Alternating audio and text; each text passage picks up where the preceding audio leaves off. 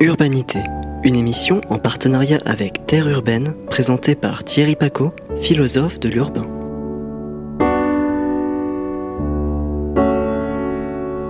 Bonjour à toutes et tous. Au programme de cette émission, un éditorial consacré au code de la rue.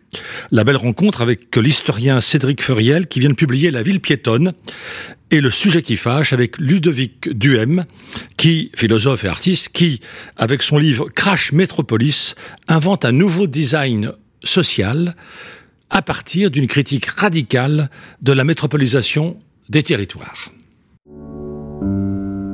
Urbanité. L'édito.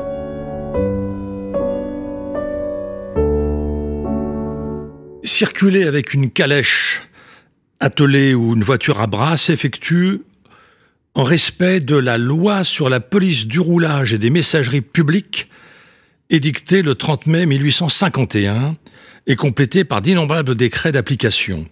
Si le vélo dépend des municipalités dès les années 1860, les voitures particulières à vapeur le sont nationalement avec le décret portant règlement sur la circulation des automobiles du 10 mars 1899. Outre l'interdiction de dépasser la vitesse de 20 km heure dans les agglomérations, le décret impose l'obtention d'un certificat de capacité délivré après un examen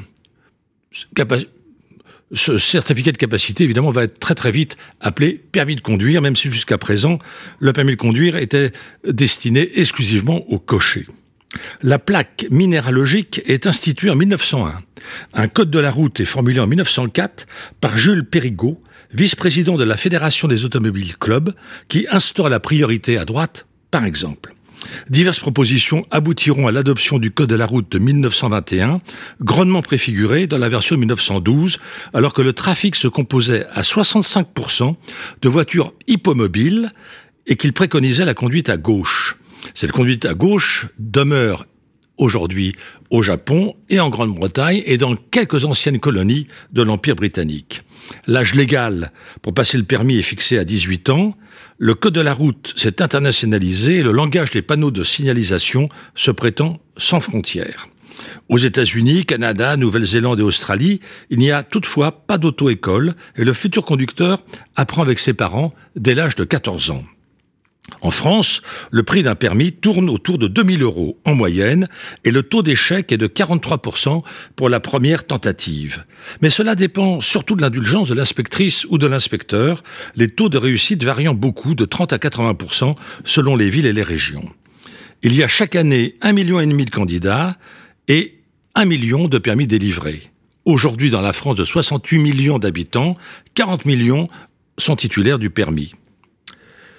Dans les villes françaises, l'automobiliste, généralement, passe à l'orange, ne laisse jamais la priorité aux piétons ou aux cyclistes, de même qu'il entre d'autorité sur une autoroute urbaine ou se gare où il veut, aux places réservées aux handicapés, sur les clous, sur le trottoir, j'ai même vu des voitures garées sur le terre-plein d'un carrefour. Il faut le reconnaître, le code de la route ne facilite en rien le partage de la chaussée et l'harmonisation entre les différents moyens de transport. Aussi certaines associations réclament un code de la rue. Cette heureuse initiative est due à René Schonbrot, cofondateur en 1969 à Bruxelles de l'atelier de recherche et d'action urbaine.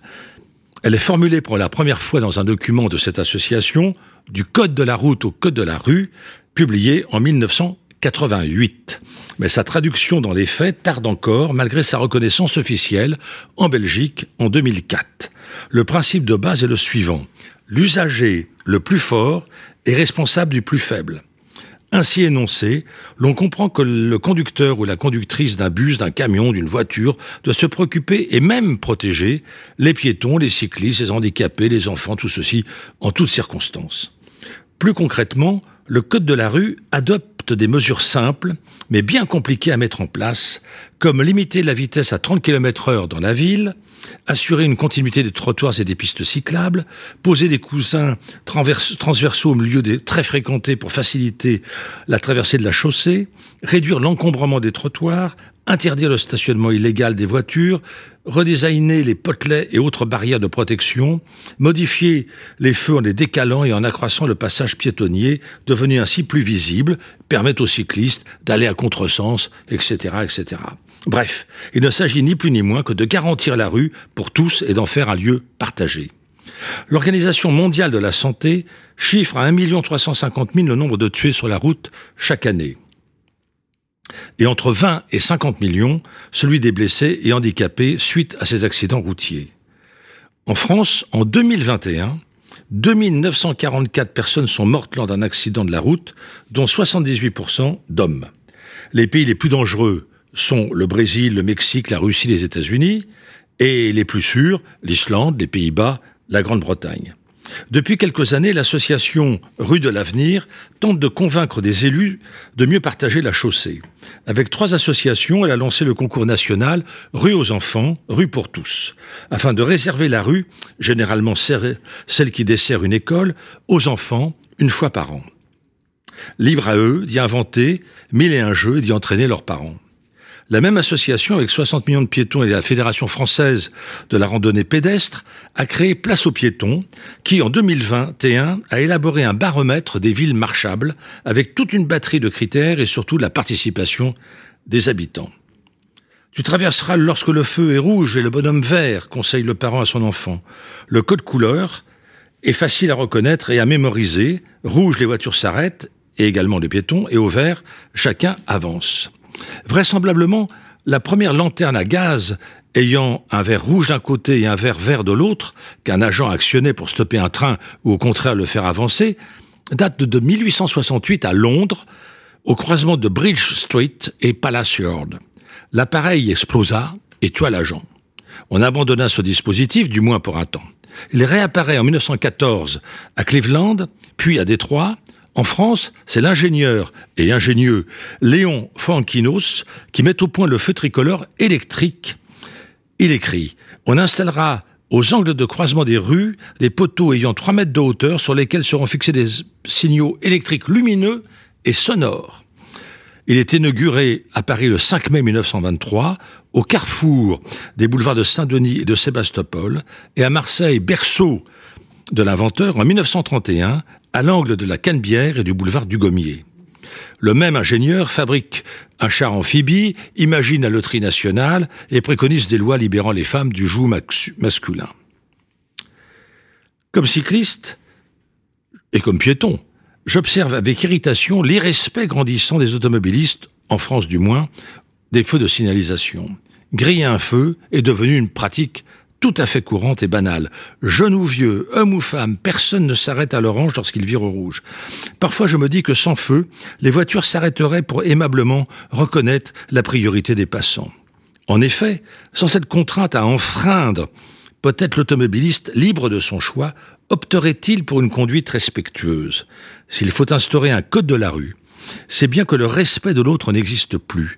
Ce que certains élus présentent comme une avancée démocratique n'est-elle pas la marque d'une régression de la socialité. Elle est passée par la rue haute d'abord.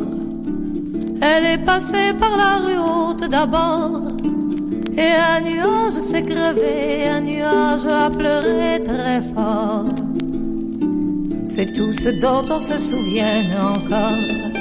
C'est tout ce dont on se souvient encore. Traînait ta vide dans la rue comme une bulle bleue perdue a dû atteindre les lumières du port, a dû atteindre les lumières du port? Un nuage s'est déroulé comme une femme apaisée qui dort. C'est tout ce dont on se souvient encore. C'est tout ce dont on se souvient encore. Se ferme un corps déchu comme un sentiment vrai perdu dehors n'y a plus de bateau pour le nord. Noël éclaire les tours carrées du fort. Et un nuage insulté par la guirlande électrifiée se C'est tout ce dont on se souvient encore. C'est tout ce dont on se souvient encore. Nous qui vivons sous l'entonnoir, le ciel verse par les remparts sa mort. a dit elle n'ira plus loin encore. Elle n'ira pas loin d'abord. On ne peut dans ce bout du monde aller plus loin qu'au froid de l'onde qui mord. Il a dit ça, je m'en souviens encore. Il a cru ça, on s'en souvient encore. Eh bien, il n'avait pas raison, les voyageurs des fuites sont très forts.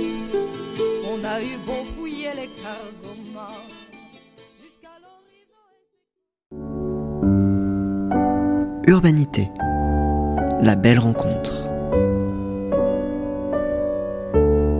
Cédric euh, Furiel, vous êtes maître de conférence en histoire contemporaine à l'université de Rennes 2 et venez de publier La ville piétonne, une autre histoire urbaine au XXe siècle, édition de la Sorbonne.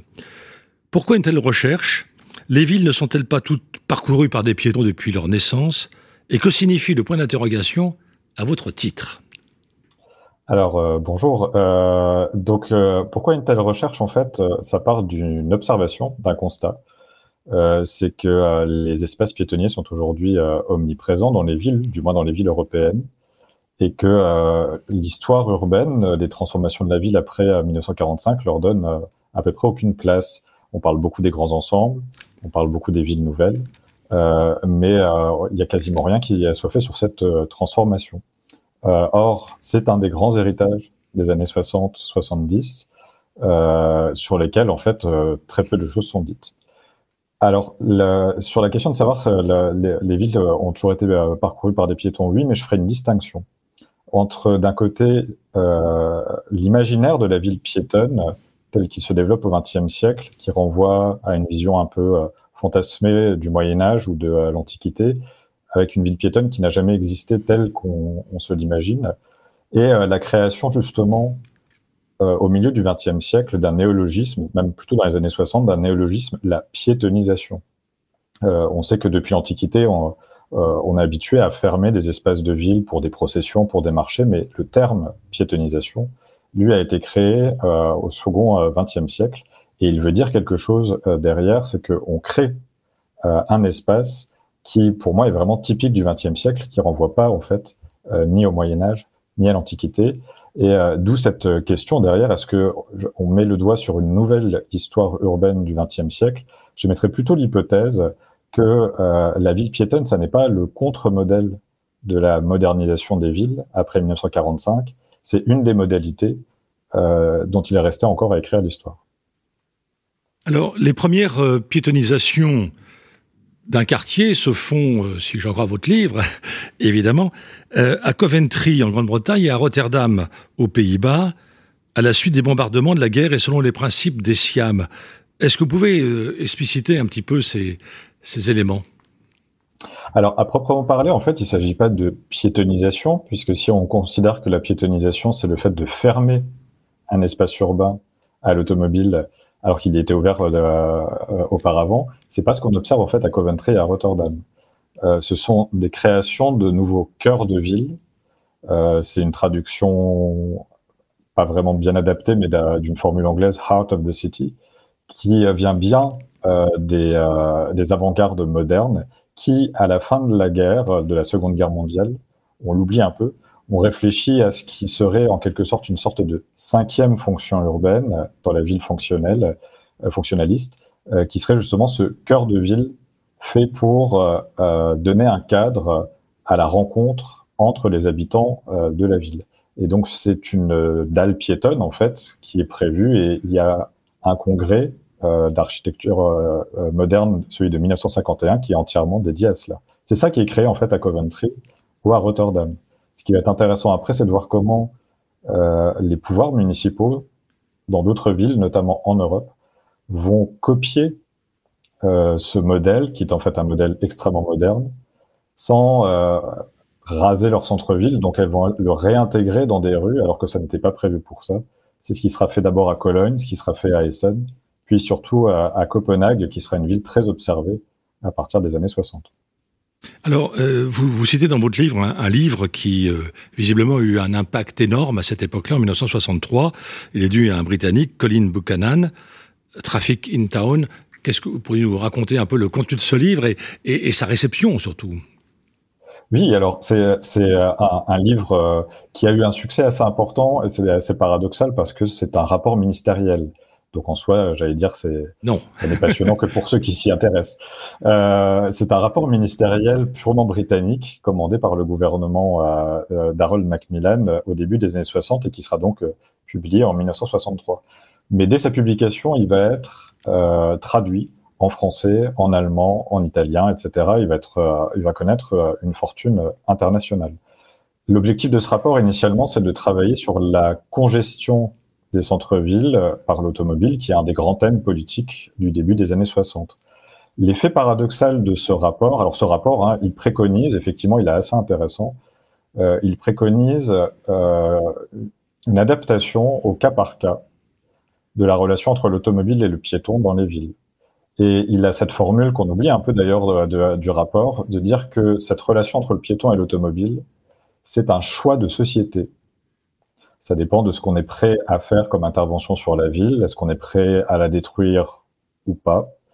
Euh, Est-ce que euh, on est prêt à mettre beaucoup d'argent ou pas dans les différentes transformations? Et est-ce qu'on est prêt à changer de mode de déplacement dans la ville? Et donc, il propose plusieurs scénarios euh, qui vont euh, de la modernisation avec des autoroutes urbaines jusqu'à la préservation de centres-villes euh, historiques. L'effet paradoxal, je terminerai là-dessus sur le, le rapport Colin Buchanan, L'effet paradoxal, c'est que on a surtout retenu ce rapport comme si c'était lui qui inventait la solution piétonne, alors que Colin Buchanan ne fait que euh, regarder ce qu'ont déjà initié et expérimenté des municipalités. Mais elles l'ont toutes fait de manière très diverse dans les années 50-60. Et lui, il vient couvrir en fait d'un chapeau unificateur euh, toutes ces expériences. Et il vient un peu les ranger dans les catégories d'action de l'État, en disant que c'est un peu l'État qui se saisit de, la question. Ça a contribué un peu à brouiller l'interprétation de la piétonisation, euh, qui est certainement beaucoup plus complexe quand on l'a fait remonter dans les années 50-60. Alors, vous, vous, focalisez un peu euh, votre, euh, votre étude sur deux personnages importants qui vont, l'un en Angleterre, l'autre à Rouen en France, être à l'origine d'une rue piétonne. Hein, je, pense, ou d'un quartier, je pense à Alfred Ardenwood et puis à Bernard Canu. Qui sont ces deux hommes et qu'ont-ils fait? Alors, ce sont deux personnalités très différentes. Euh, euh, Alfred Wood, c'est un urbaniste, c'est l'urbaniste de la ville de Norwich. C'est d'ailleurs le premier à avoir ce statut puisque c'est un métier qui est en train de se créer dans les années 60 en, tant que métier municipal. Euh, Bernard Canu, lui, c'est plutôt un politique, alors pas de, de, carrière, mais il est adjoint, adjoint de Jean Le Canuet, donc il a une figure plutôt politique. Là où ils se rejoignent, c'est que tous les deux sont, ont construit leur légende dans les années 70 d'être les premiers hommes de leur pays à oser piétoniser euh, leur centre-ville, en l'occurrence une seule rue à chaque fois, mais avoir osé euh, faire ça. Donc ils ont construit leur légende nationale en quelque sorte. C'est pour ça que ça m'a intéressé de les étudier parce que euh, Norwich et Rouen sont les premières villes dans chacune des deux pays à avoir mené des opérations piétonnes, mais ce ne sont pas les premières villes d'Europe. Donc c'était de voir aussi quel était leur rôle de passeur, comment ça se, on pouvait interpréter ça. Euh, pour faire assez rapide, en fait, ce qu'on regarde quand on travaille les archives, c'est qu'ils se sont loin d'être des hommes solitaires et qu'on voit plutôt qu'ils euh, savent mettre à profit un basculement au milieu des années 60, entre 65, 67, 68, qui est ce que euh, je propose d'appeler le, le basculement métropolitain et la création d'un récit métropolitain comme récit collectif dans les villes. En France comme au Royaume-Uni, c'est une manière de dire qu'il n'y a pas que l'État aménageur. Chaque ville peut aussi reprendre en main ses destinées. Et là, il y a une sorte de levier politique qui est à saisir par les municipalités, c'est dire on peut faire quelque chose euh, par la piétonisation. Euh, les maires ne montent pas en fait au, créneau directement, ils laissent soit l'urbaniste d'un côté, soit l'adjoint euh, au maire de l'autre. Euh, mais donc du coup, ce ne sont pas tellement les inventeurs de la solution, c'est ceux qui trouvent la manière de la mettre en récit et euh, de dépasser toutes les phases d'échec qui avaient préexisté en construisant du coup ce récit, euh, réunissons-nous tous autour de l'enjeu métropolitain et euh, on va le faire à partir de la restauration du centre-ville. Et la meilleure manière de le matérialiser pour que ça se voit, c'est une opération de piétonisation. on pourrait le dire de manière assez directe, les habitants d'une ville se projettent pas dans un plan d'urbanisme. Pour vivre une transformation, il faut quelque chose de concret. Alors dans votre livre, qui est, qui est, absolument passionnant, vous, vous faites un tour du monde des quartiers euh, piétonnisés. Euh, alors quels sont les plus réussis? Voilà, on va aller tout de suite à l'essentiel. À votre avis, à vous, aujourd'hui évidemment. Alors les plus réussis, je ne sais pas si c'est vraiment mon avis personnel, je dirais ceux qui, euh, qui sont le plus euh, médiatisés à l'époque. Et il y a, ce qu'on observe, c'est qu'il y a au moins trois manières différentes de piétoniser euh, entre les années 50 et le début des années 80, dans cette période dans laquelle on parle en fait rarement en histoire de piétonisation. il y a la première des approches, c'est d'utiliser la piétonisation pour moderniser la ville, pour lui donner justement un parallèle avec les dalles piétonnes ultramodernes ou les villes nouvelles anglaises. C'est ce que va faire euh, la ville de Cologne ou la ville d'Essen en Allemagne. C'est ce que va tenter Copenhague dans sa première version, c'est vraiment, on le voit, ils utilisent euh, même le mobilier urbain est ultra moderne. Puis il y a une deuxième phase qui arrive euh vers la fin des années 60, 1968 à peu près, c'est d'utiliser la piétonisation pour jouer l'histoire, en quelque sorte, locale. Bologne, la Bologne communiste, capitale communiste italienne, est probablement la ville qui l'illustre le mieux en Europe. Et puis il y a une dernière phase au début des années 70, dans laquelle la piétonisation est utilisée euh, par les municipalités pour euh, jouer la carte du changement de modèle de société, euh, de la qualité de la vie. Et ça, c'est Munich notamment qui va représenter en Europe la meilleure vitrine de ce projet. Et en France, l'exemple de, de, Rouen a, a, fait des petits, ou ça a été beaucoup plus lent que ça, et il a fallu d'autres événements pour euh, entraîner des élus à, à piétoniser leur, leur une rue ou deux ou un quartier ça, ça, va très très vite en fait. En France, il y a tout un argumentaire qui est développé pour dire que la France serait en retard par rapport à d'autres pays. En fait, elle n'est pas spécialement en retard. Une fois que Rouen passe le pas en, en 1971, euh, vous avez plein d'autres villes qui, euh, qui, suivent et ça devient même euh, un argument, euh, une sorte d'engouement des maires euh, autour de la possibilité de donner le sentiment d'avoir fait beaucoup pour sa ville par une opération de piétonisation. Et on va en voir une utilisation politique le début des années 70, c'est le moment de la politisation de ce thème. Et on le voit au moment du lancement de la politique des villes moyennes euh, par, par l'État en 1973, où euh, le but de cette politique, c'était plutôt de, de, changer les relations entre les municipalités et l'État, la contractualisation. C'est un peu sec et ça peut faire peur à certaines municipalités. Du coup, l'argument qui est mis en avant par Olivier Guichard, c'est dire que ça va servir à piétoniser les villes. Et donc là, on voit qu'on est en plein dans l'usage politique d'un argument qui est euh, très très à la mode au début des années 70. Bon, alors après, on sait, les voitures euh, reprennent leur place, de plus en plus vite, etc. Et depuis quelques années, euh, avec le Parking Day, qui est né à San Francisco en 2005, puis la publication et les réalisations de l'urbaniste et architecte danois euh, Jan Gehl, les livres de Nicolas Soulier ou de Marc Vieille, par exemple pour le cas français, euh, plus les actions d'associations comme Rue de l'Avenir que j'évoquais tout à l'heure, euh, incite vraiment à, à, repenser la place de, de chaque mode de, de, déplacement euh, dans la ville. Euh, comment vous voyez ça? Vous, vous, pensez que c'est ça va dans le bon sens, qu'il y aura de nouveaux quartiers piétons? Est-ce qu'il faut piétoniser ou est-ce qu'il faut au contraire essayer de, de mieux harmoniser la, la, la, la cohabitation euh, pacifique dans ce cas-là entre l'automobile, le piéton, le cycliste et le trottineur, puisqu'il y a un nouveau personnage maintenant hein alors, justement, ce qui m'a intéressé en étudiant les années 70 euh, dans, mon, ouvrage, c'était de me rendre compte qu'en fait, l'histoire était plus longue euh, et s'étalait sur des décennies. C'était une histoire de longue durée sur laquelle il y avait un flash politique au début des années 70. À un moment où on mettait en avant la piétonisation comme le rêve de, de casser l'histoire urbaine en deux avec un avant et un après. Alors que sur le terrain, c'est pas ça qui se passe. C'est juste le meilleur compromis possible entre la voiture et le piéton. Je ferai le parallèle avec ce qui se passe depuis le début des années 2010, où on a un retour de la politisation de ce thème, avec la promesse à nouveau de casser l'histoire urbaine en deux, avec cette idée que euh, on mettrait euh, fin à la ville entièrement tournée vers la mondialisation euh, et vers le développement. Et selon moi, en fait, on ne fait qu'assister à une nouvelle phase d'un nouveau consensus. Vous avez dit tout à l'heure, la voiture reprend sa place. Je serais pas tout à fait d'accord avec cette, avec cette expression. Je dirais que depuis 1945, voitures et piétons négocient en permanence leur place, le rapport de force évoluant, euh, plutôt dans un temps long.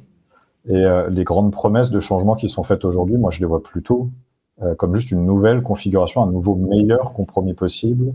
Quand je dis meilleur compromis possible, c'est pas que c'est le mieux, euh, le, vraiment le meilleur au sens propre. Euh, c'est juste que c'est celui qui permet à un moment donné de trouver l'équilibre politique entre ce qu'on est prêt à faire comme effort et ce qu'on ne veut pas faire non plus comme effort dans l'autre sens. Donc je, je le verrais plus comme un nouveau moment de politisation d'un thème. Merci beaucoup. Cédric Feriel pour ce, trop court entretien, mais qui présente quand même assez bien la, ville piétonne, une autre histoire urbaine du XXe siècle.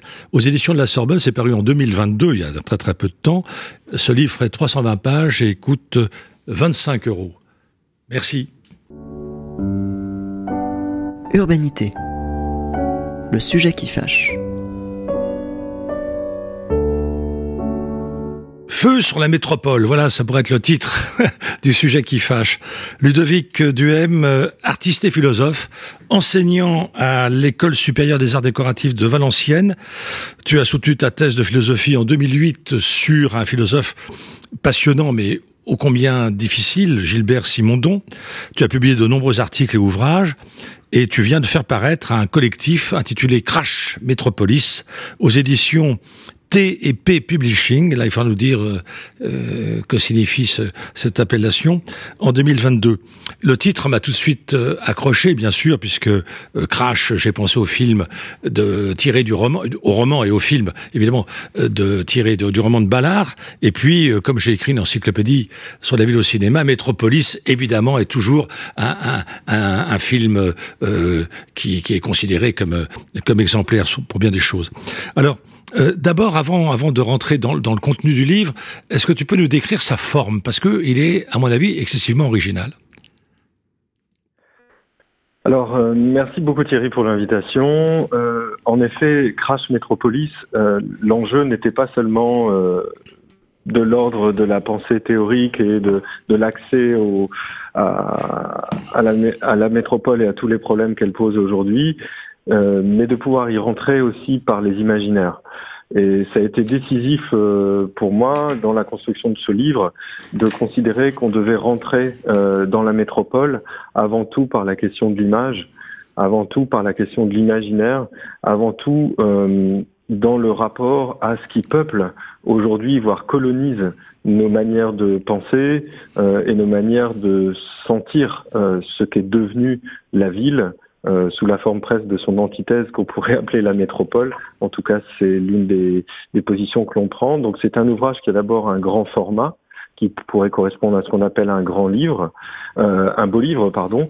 Euh, il a également tout un début qui se fait uniquement par l'image au sens où euh, on a une couverture assez énigmatique euh, qui donne une vue sur sur de l'eau un peu frissonnante ou bouillonnante, et on passe ensuite euh, au titre Crash Metropolis, et on est tout de suite interpellé par une image qui est tirée déjà d'un premier film et qui est la seule image tirée de ce film, qui est tirée du Dictateur de Charlie Chaplin film bien connu euh, et qui nous parle d'une certaine manière de, de, notre condition moderne et de ce que la métropole a pu produire, ou du moins d'où elle a pu partir en, en, en l'occurrence, avec ensuite un jeu graphique euh, d'entremêlement de deux films, essentiellement euh, Métropolis de Fritz Lang et euh, un autre film de l'autre côté euh, du globe, si l'on peut dire, à savoir euh, Godzilla de Ishiro Honda. Et euh, ces deux films se répondent, s'entrelacent, se superposent, euh, s'effacent, mais aussi euh, mettent en évidence l'ensemble des données, en tout cas à titre indicatif, qu'on peut avoir sur la métropole, sous la forme des textes de loi qui l'ont construite à partir du milieu des années 60 en France, jusqu'à la loi la plus récente euh, qui lui a donné euh, sa forme quasi euh, ultime, si ce n'est simplement contemporaine, et avec également des cartes, des cartes du monde jusqu'aux cartes de France, qui sont des cartes officielles sur la densité des populations dans les territoires, sur la population des métropoles dans le monde, en Europe et en France, et croisées avec d'autres enjeux d'ordre écologique et sociaux. Alors j'ajouterais quand même pour que, bien qu'à la radio c'est pas facile, donc c'est un, un, grand livre, format plutôt on dirait album de, de BD, un peu plus grand même, avec euh, beaucoup de photos, des plans, des dessins, mais aussi euh, des, des, des, reproductions, des, des reprints de, de, textes déjà publiés euh, ailleurs, ce qui fait un changement typographique qui est tout à fait heureux hein, pour, le, pour le lecteur, il y a une grande variété. Alors il y a plusieurs auteurs, on va, on va pas les prendre un par un et puis discuter chacun des textes, mais il y a quand même des mots qui sont fréquents sous leur plume et sous, sous, sous, dans tes propres textes. Je voudrais qu'on s'y arrête quelques instants. Euh, tu, tu, choisis ceux que tu veux. J'avais noté design social parce que c'est pas si connu que ça. Il y a biorégion, mais ça, on va peut-être y revenir plus longuement parce que euh, tu y consacres beaucoup de pages dans ce livre. Mésologie, nature et paysage. Alors commençons peut-être par design social, Ludovic. Alors, le, la terminologie de design social est, maintenant une terminologie euh, bien inscrite euh, dans le champ du, du, design, dans le champ de la recherche, mais peut-être un peu moins euh, dans le champ plus large euh, du monde contemporain, y compris euh, lorsqu'on pense au design.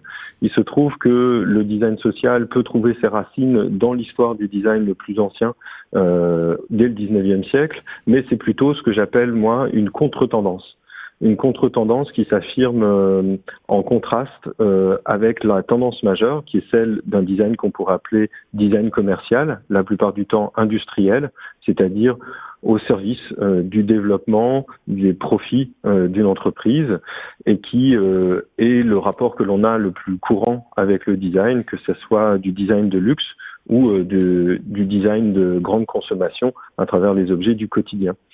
Or, le design social, par définition, euh, s'intéresse à la question sociale et la pose comme étant euh, la finalité euh, de son activité. Et par social, ensuite, il faut savoir de quoi on parle. Alors, bien sûr, ce n'est pas le social au sens le plus large de la société en général. ce n'est pas non plus un social qui serait uniquement un social de charité, un social de bénévolat, un social de j'allais dire, de contribution euh, euh, spirituelle euh, compensatoire par rapport à une activité mercantile. C'est plutôt un, design social qui prend le social au sens critique du terme, c'est-à-dire une critique de l'ordre établi, d'un certain état de fait qui impose des formes plus ou moins aiguës de violence à l'égard des populations sous la forme d'inégalité, de discrimination, euh, d'exclusion, mais aussi plus généralement une manière euh, de révéler des liens, de les renforcer ou de les établir quand ils ont disparu ou qu'ils ne sont pas encore élaborés pour rendre la société plus solidaire, euh, les individus plus autonomes et le partage et la participation comme étant des modalités importantes de l'activité humaine. Donc ce, ce, design social, il peut prendre bien d'autres noms, mais c'est avant tout en ce sens-là un design critique, réflexif et situé qui cherche l'autonomie euh, et euh, à travers la participation. On pourrait le définir assez rapidement de cette façon-là. Bon, très bien.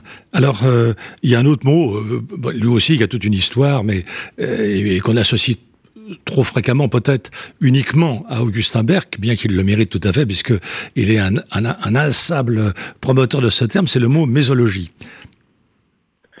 Alors, la mésologie, c'est tout simplement l'étude des milieux. Alors, à cet égard, la mésologie a une histoire euh, assez étonnante, euh, puisqu'elle a été, avec l'économie de la nature, euh, l'un des premiers noms que prendra ensuite l'écologie, que tout le monde connaît très bien, à la fois l'écologie comme science, mais aussi euh, l'écologie euh, politique euh, ou encore l'écologie sociale. En vérité, la, la mésologie était issue d'une volonté d'étude générale de toutes les formes de milieu, de manière relativement interdisciplinaire, même si ça s'est enraciné d'abord dans le monde de la biologie. Et c'est un chercheur français euh, Charles Robin euh, à l'Académie des sciences à la, dans la deuxième partie du 19e siècle qui avait proposé euh, cette nouvelle science qui d'ailleurs avait été accueillie avec plutôt une certaine faveur à l'intérieur du monde scientifique et qui restera assez longtemps dans les dictionnaires comme étant la science des milieux Et puis avec l'arrivée de Ernst Haeckel et la proposition d'une écologie, qui a donné le mot écologie en français, comme science des interactions entre les organismes et leur milieu, eh bien la mésologie va très vite ensuite disparaître par rapport au succès euh, qu'a cette, euh, nouvelle science qu'est l'écologie euh, en elle-même. Et il faudra attendre un certain nombre de renaissances qui s'opéreront de manière très très limitée, si l'on peut dire. D'abord chez chez Watsuji Tetsuro, qui est un philosophe un philosophe japonais, lecteur de Heidegger, et qui proposera de son côté, à travers le concept de Fudo, euh, une, une donc c'est-à-dire une, science des milieux, mais avant tout des milieux humains. Et euh, par ailleurs, on a un scientifique euh, biologiste euh, qui est connu de ceux qui sont lecteurs notamment de Gilles Deleuze, le philosophe français, et qui s'appelle Jacob von Uxküll et qui a proposé pour sa part une Umweltlehre qu'on peut traduire par mésologie, science du monde ambiant, sens des milieux. Et le plus récent en date, donc, c'est Augustin Berg, qui est géographe et orientaliste et philosophe désormais, et qui a essayé, à partir notamment de Jacob von Uxküll et de Tetsuo Watsuji, euh, de repenser la mésologie comme étant euh, une science générale des milieux, ou plutôt une étude interdisciplinaire des milieux, qui vise à nous permettre de, une sorte de recouvrance de notre réalité terrestre en tant que vivant humain. Oui, oui, voilà. Donc, je crois que là, il faut préciser, hein, bien sûr, que, que que la plupart des ouvrages d'Augustin Berthe, ne font que approfondir cette notion. Hein, et il est vraiment, un, je le disais, un infatigable promoteur de la mésologie, euh, ce qui ce qui nous permet, du reste, grâce à sa connaissance du chinois et, du japonais, mais aussi de l'allemand, euh, du grec et du latin, de, de mieux circonscrire ce qui relèverait de l'environnement, ce qui serait proche de la nature et ce qui serait euh, une science du milieu. Euh, à cet égard, il y a une différence fondamentale à faire entre euh, l'environnement et les milieux. Ben voilà. C'est l'une des distinctions les plus importantes et qui sont communes à, euh, aux deux sources que j'ai évoquées juste avant, à savoir Jacob von Uxküll et Tetsuro Watsuji, qui consiste à dire que vous avez un donné brut environnemental qui s'appelle un donné brut de la nature qui s'appelle l'environnement, mais que le milieu, c'est le sens que prend pour un type de vivant particulier l'environnement. Et cette distinction est fondamentale parce que l'environnement est commun à un grand nombre d'espèces, mais le milieu, c'est le milieu qui définit euh, l'être vivant dans son rapport euh, à l'environnement. Et Augustin Berthe, quant à lui, euh, il est quelqu'un qui approfondit euh, ce qui a été apporté par euh, ces deux penseurs précédents, mais également un inventeur de concepts. Et ce qui n'est pas toujours courant dans le monde intellectuel et dans le monde philosophique en particulier, puisque il y a une tendance plutôt à l'interprétation, à l'approfondissement par le commentaire, que par l'invention, qui est toujours un risque hein, euh, dans le monde de la pensée. Oui, absolument. Donc, tu penses à trajection, par exemple, hein, qui est un, un terme que qu'Augustin euh, va, va inventer. Euh, il y a un autre mot, alors j'avais mentionné nature, paysage, mais ça on va les laisser de côté pour l'instant. Malheureusement, on n'aura pas le temps de les aborder, mais euh, je voudrais qu'on se focalise un peu sur le, la notion de biorégion, euh, non seulement parce qu'il y a un texte d'Alberto Maniaghi euh, qui est traduit, mais aussi un texte de Peter Berg qui est traduit. Alors, qui sont ces deux auteurs? Pourquoi tu les as mis dans ce livre? Et, et, et pourquoi cet intérêt pour cette notion de biorégion? Alors, la biorégion, c'est une idée qui a euh, des sources multiples et euh, assez récentes malgré tout, puisque son émergence euh, la plus la plus forte vient du contexte nord-américain en particulier à travers deux personnages qui sont Raymond Dasman et Peter Berg, qui vont écrire un article euh, en 1972 euh, qui s'appelle euh, Reinhabiting California, donc réhabiter la Californie, qui a été traduit que très récemment en français autour de 2019 par Mathias Rollo, si mes souvenirs sont bons. Et euh, ils vont proposer de redéfinir leur rapport au territoire à travers une échelle particulière et une, un rapport au bassin versant qu'ils vont définir comme une biorégion. L'intérêt de la biorégion, c'est que malgré ces différentes définitions, puisque euh, les auteurs sont multiples et elles ne sont, se recoupent pas toutes, c'est pas une définition rigoureusement scientifique en ce sens, mais c'est une manière d'approcher le territoire de manière globale, euh, à une échelle qui est ni trop grande comme celle de la biosphère, ni trop petite comme celle du lieu, par exemple, que l'on occupe ou que l'on habite, euh, mais qui met ensemble euh, toutes les dimensions d'un territoire, sa dimension hydrogéographique, sa dimension morphogéologique, sa dimension euh, bien sûr écosystémique et biologique, mais là où ça devient très intéressant, c'est que la biorégion intègre euh, l'existence de l'être humain, son activité euh, et son évolution avec l'ensemble de ces autres dimensions dans la biorégion. Ce qui veut dire qu'on n'est pas euh, dans la logique qui était classique à l'époque de la radicalité, de la sanctuarisation de la nature comme étant quelque chose de pur et de parfait et qui doit rester intouché et parfaitement extérieur à toute présence et activité humaine. Et ce n'est pas non plus euh, la volonté d'humaniser la nature euh, par tous les moyens. Euh, on est disons, dans aucun de ces deux extrêmes, et avec une attention toute particulière pour toutes les formes de savoir, qu'elles soient scientifiques, vernaculaires et en particulier autochtones, parce qu'aux États-Unis c'est assez important, et ils vont créer euh, un mouvement, le biorégionalisme, euh, qui va d'abord être euh, national pour ensuite se diffuser bien plus bien plus loin, international puis mondial, et en quelques en quelques décennies. mais là où l'intérêt est grand, c'est que ça vient du monde de l'art qui croise le monde de la science et qui ensuite s'ancre dans des expériences de territoire avec des influences euh, anarchistes euh, par ailleurs sur le plan politique et une véritable, c'est une logique écocentrée. Par contraste, même s'il y a une forme de prolongement chez Alberto Magnaghi, euh, on est dans un biorégionalisme qui se, définit plutôt comme un territorialisme. Alberto Magnaghi étant non pas un, artiste et un militant écologiste, mais un architecte et un urbaniste. Euh, qui lui est toujours vivant, euh, qui est à l'université de Florence et qui propose euh, une forme de, de, reconsidération du territoire qui utilise la notion de biorégion, mais en contexte européen, très différent du contexte américain, euh, un peu plus anthropocentré et avec euh, une logique d'association avec l'enjeu de l'urbanisation, puisqu'il va appeler ça une biorégion urbaine, mais ce qu'il y a de commun et de fort euh, chez les deux, c'est l'intégration de la réalité humaine et des activités humaines, ainsi que le, rapport au lieu comme étant ce qui est déterminant, c'est de rétablir le lien au lieu qui a été coupé euh, par la logique de l'industrialisme et par la métropolisation notamment. Oui, alors je préciserai juste que Alberto Magnaghi a commencé à se faire connaître en France par le projet local. Donc tu as raison d'insister sur le lieu, là c'est très, très clair. Hein, il essayait d'inventer une, une mondialisation par le bas pour s'opposer à la mondialisation par le haut. Puis par la suite, il a, il a publié un ouvrage dont le titre est magnifique, qui est La conscience du lieu.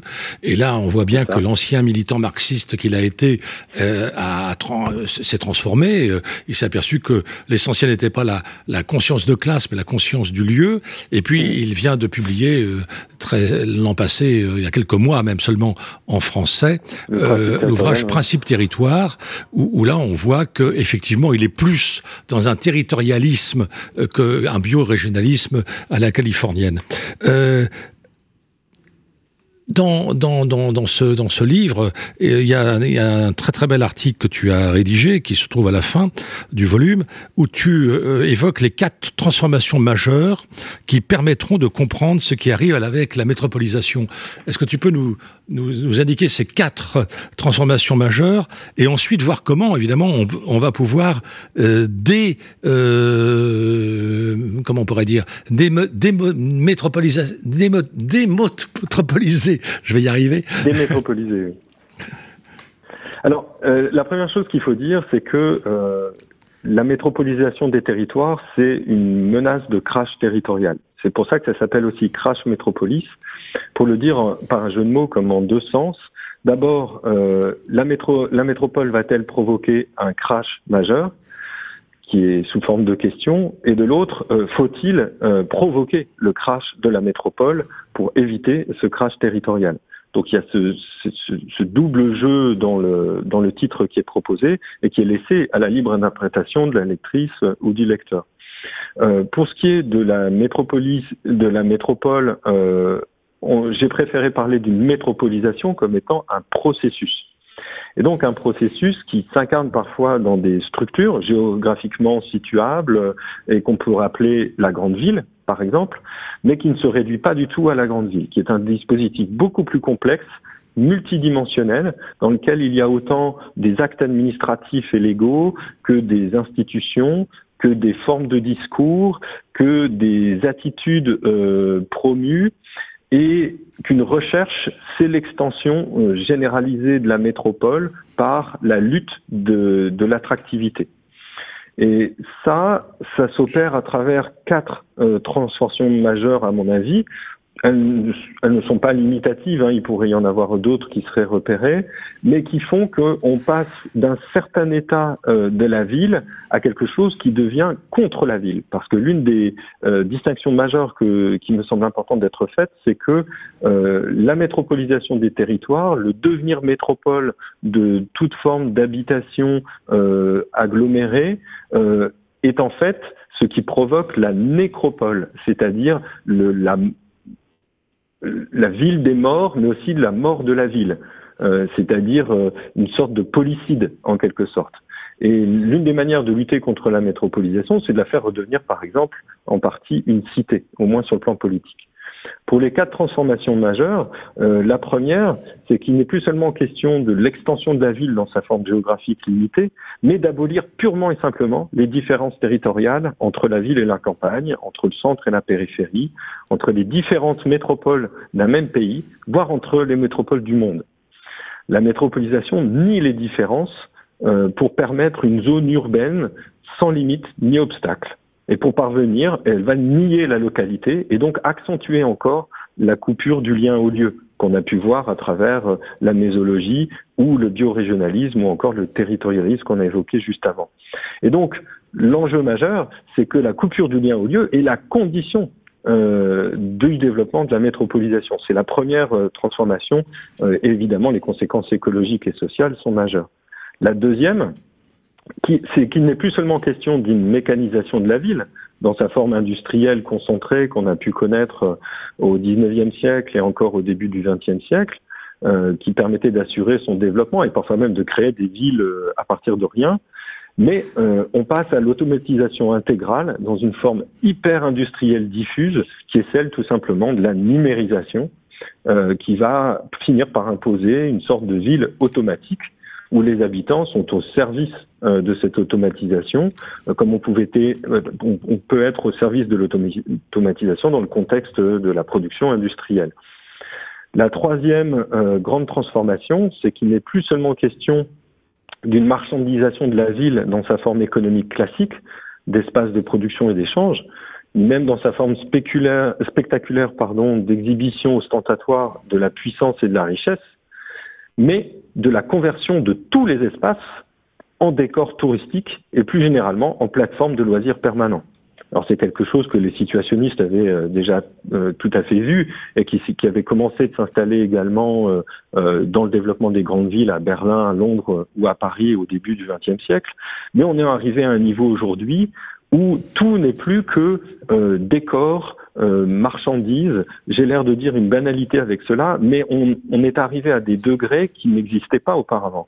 Et lorsqu'on associe le marketing territorial avec ce qu'on appelle le city branding, c'est-à-dire la transformation des villes en marque, eh bien, on se retrouve dans une situation tout à fait incroyable, qui est celle où la ville est non seulement totalement marchandisée, les citoyens acceptables ne sont que des consommateurs, sinon sont rejetés. on vide les villes de leurs habitants pour faire du, du Airbnb, euh, du appart-hôtel, enfin bref, de la location euh, euh, rapide. Et surtout, on crée des villes avec du story living, comme peut le faire Disney. Enfin, la dernière transformation, c'est la question d'une mondialisation dans sa forme cosmopolitique, où culture, les cultures et les habitants du monde entier se rencontrer auparavant librement pour vivre ensemble pacifiquement. En tout cas, c'était l'un des idéaux euh, de la métropole du passé.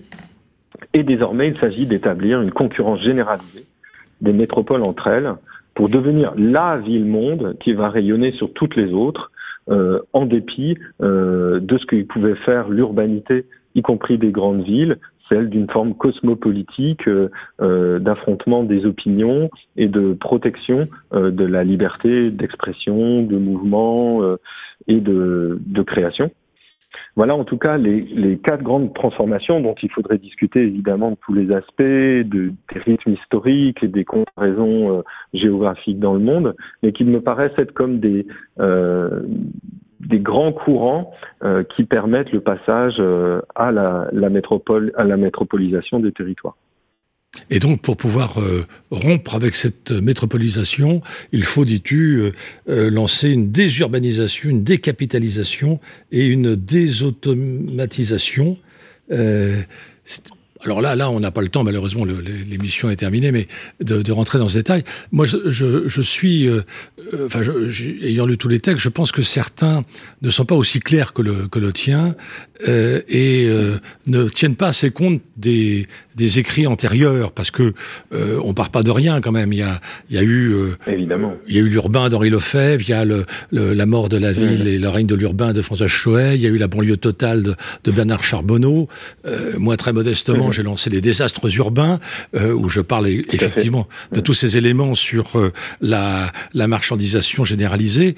Bon, euh, mais comment comment faire pour pour que, par exemple, les, grévistes d'aujourd'hui qui se manifestent pour la réforme de la retraite, ils n'ont pas compris que c'était aussi lié à des nouvelles formes de territorialisation. C'est ça. Alors, euh, il n'y a pas évidemment de recette qui soit toute faite ben et qui soit facilement applicable partout et dans toutes les situations. Évidemment, euh, il y a une intelligence des lieux et en rétablissant le lien au lieu, qui est pour moi l'acte fondamental euh, pour en prendre soin et donc mettre en place des dispositifs thérapeutiques, euh, c'est là en tout cas l'acte initial.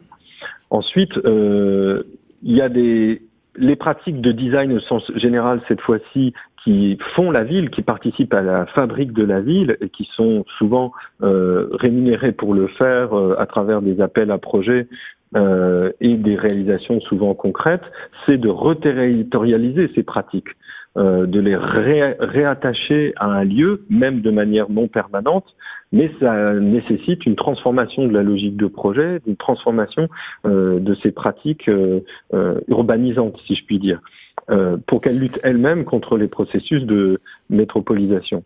Ensuite, pour expliciter davantage ce que ça veut dire désurbanisation, euh, en rétablissant le lien au lieu, bah, ça veut dire replacer la ville dans son bassin versant, ça veut dire lutter contre l'étalement urbain, ça veut dire désartificialiser les sols, euh, ça veut dire réduire le volume de la construction en rationalisant son utilisation, réduire la consommation énergétique, faciliter la réduction de, la démographie urbaine en redynamisant par exemple des bourgs et des villages par des incitations à l'installation au milieu rural. C'est également limiter la construction de lotissements pavillonnaires à la campagne. On pourrait parler aussi euh, des plateformes logistiques euh, euh, qui ont dévoré l'espace un peu partout autour des petites villes dans les proches campagnes. Dans ma région, qui est une grande plateforme logistique depuis assez longtemps, c'est tout à fait visible, sans parler des grands centres commerciaux en dehors des villes. Euh, donc là, il y a une désurbanisation qui est physique, matérielle, morphologique, euh, qui est aussi fonctionnelle, euh, qui qu'il faudrait déployer dans beaucoup de dimensions. La décapitalisation, elle, euh, consiste à sortir de la logique spéculative et utilitariste euh, qui prédomine dans, dans, la métropole, notamment en stoppant la privatisation de l'espace public, c'est vraiment décisif, en faisant du sol et de l'eau, pourquoi pas, des biens communs, en réduisant fortement la spéculation immobilière, par un ensemble de dispositifs, en réquisitionnant certains logements vacants, en encourageant fiscalement et économiquement l'habitat partagé, en constituant des assemblées de quartier en autogestion qui ont déjà existé à plusieurs reprises, en intégrant les habitants à la planification urbaine et aux délibérations sur les projets structurels, en créant des coopératives de consommation, de production et de réparation, et les échanges par le don. Donc ça, c'est des enjeux qui sont euh, considérables, euh, qui pour certains ont existé dans le passé, mais qui sont à revitaliser. Et la dernière, euh, la désautomatisation, eh bien là, c'est tout un processus à la fois psychique et social du rapport au numérique et aussi de l'absence du numérique dans d'autres formes de, de production et de consommation, alors qu'aujourd'hui, c'est ce qui domine nos existences. Très bien, on a, on a, on a, très bien compris. Ludovic là, on dépasse euh, l'horaire. Merci beaucoup. Et je pense qu'il nous faut absolument lire euh, euh, Crash Metropolis et puis discuter, évidemment, et, et, aller en débattre un peu partout sur les, territoires. Merci à toi, Ludovic. À bientôt. Le macadam limpide me plaît infiniment et les néons liquides qui rient de toutes leurs dents. Je regardais la ville et mon cœur prenait feu. Je regardais la ville brûler de tous mes voeux. Il y a des peut-être dans sa ceinture d'argent, des rêves et des fêtes, des êtres et des gens. Oh, j'ai envie de vivre quelque chose de beau, j'ai envie de vivre jusqu'au cœur, jusqu'aux os. Mais dans la cité caserne, tu tombes comme en désert, répandu les lanternes, disparu les lumières dans la peur souterraine, comme un canal d'alcool, une peur ordinaire, comme la pierre d'une idole.